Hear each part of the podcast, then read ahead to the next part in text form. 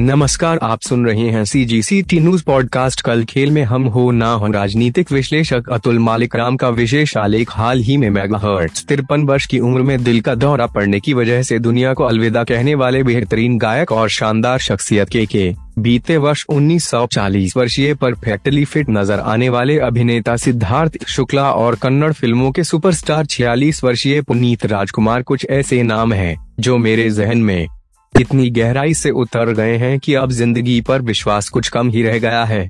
दिल में एक अजीब सी बेचैनी बार बार घर कर जाती है कि शरीर से तंदुरुस्त दिखने वाली इन शख्सियतों की जिंदगियों में मौत आखिर इतनी जल्दी दस्तक कैसे दे गई?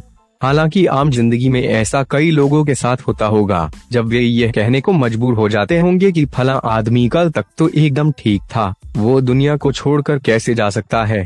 अर्थी पर रखे उनके। हज़ारों अधूरे सपने और परिवार के सामने आखिरी साँसें न ले पाने की पीड़ा उप मेरे मन पर रखी हुई टन भर की चट्टान ने उन दिनों को खुरिद कर जख्मी कर दिया, जब दादी नानी एक स्वस्थ और लंबी आयु जी लेने के बाद भगवान को याद करती हुई परलोक से धारने की इच्छा रखती थीं। उनके कमरे के किसी कोने में बरसों से धूल खाता पड़ा हुआ लकड़ी का संदूक आज भी मेरे जहन में है, जब पूरे परिवार को अपने पास बैठाकर पोते को अपने हाथों से बनाया हुआ गुलू बंद बड़ी बहू को करधनी, छोटी को बाजू बंद नाचने की शौकीन पोती को रुंझुन करती हुई पैजनिया जिस प्यार से वो दिया करती थी। सच मानो तो करोड़ों की मलकियत भी उसके आगे फीकी ही थी।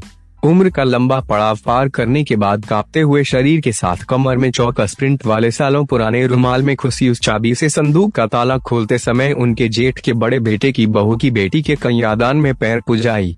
के लिए देने वाला हार भी उन्हें अच्छे से याद होता था। वह गीता का सोलहवा अध्याय। सिरहाने बैठे सभी बच्चे और पोते पोतियाँ भरे पूरे परिवार के सामने दम तोड़ने की इच्छा कितनी सुकून भरी होती होगी। बच्चों को सारी जिम्मेदारियाँ सौंप कर चार धाम की यात्रा और गौडान का संकल्प भी हमारे घर के बुज़ुर्ग होश रहते ले लिया करते थे। आज जब दुनिया की चकाचौंध की इस भूल भुलैया में लोगों को भटकते हुए देखता हूँ तो पाता हूँ। वह सुकून अब कहा? वो पैजनिया, वो करधनी अब कहा? वो संदूक और वे लंबी पूरी उम्र। अब कहा, आजकल मृत्यु का पैटर्न बदल गया है। अब मृत्यु गीता का सोलहवा अध्याय सुनने सुनाने का स्व अवसर नहीं देती। अब बेटे बहू के सामने हँसते बत्तियाते हुए जाने की साध पूरी होती देखने में नहीं आती। बहुत से लोग तो इतनी युवावस्था में जा रहे हैं कि बहू, दामाद, नाती, पोतों जैसे सुखों का आनंद, चाँद छू कर आने जैसा सपना बन कर रह गया है। आजकल मौत ज़िंदगी से इतनी नाराज़ चल रही है कि आखिरी बार परिवार वालों से मिलने का मौका भी नहीं दे रही। मन फिर के के, सिद्धार्थ और पुनीत की हकीकत को याद करके भर आया। जीवन ने इन्हें इतना मौका भी नहीं दिया कि माता पिता पत्नी, दोस्तों से आखिरी बार अपने मन की कुछ साध कह लेते। नहीं दो चार दिन बीमार ही पड़े रहे कि कुछ आभास हो जाता। सोचता हूँ कि भाग दौड़ करके, खुद के सुखों और इच्छाओं को भूलकर कमाया गया। पैसा आखिर किस काम का? जब एक बार मिलने वाली ज़िंदगी भी सुकून से न जी जा सके।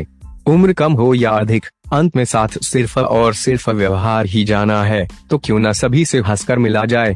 आपसे भी आग्रह ही है कि मन में पल रहे गीले शिकवों को घर की दहलीज पर ही झटक कर अंदर आए। आज की बात को आज ही खत्म कर दें, जिससे भी मिलें, प्यार से ही मिलें। आज की गलतियों को आज ही माफ़ करते चलें। अपने ख्वाबों को कल के भरोसे न छोड़ें, क्योंकि उन्हें पूरा करने के लिए कल हो भी या नहीं, हम नहीं जानते। किसी से रूठ कर ना बिछड़े, किसी को रुला कर ना सोए, किसी को अपमानित करके बड़पन ना महसूस करें, किसी को दबाकर, किसी की स्थिति का फ़ायदा उठाकर मूछों पर ताव ना दें। हो सकता है अपनी गलती का एहसास होने तक वे व्यक्ति हमारी माफ़ी सुनने के लिए मौजूद ही न हो। फिर किससे माफ़ी मांगेंगे, किसकी सुनेंगे और किससे कहेंगे?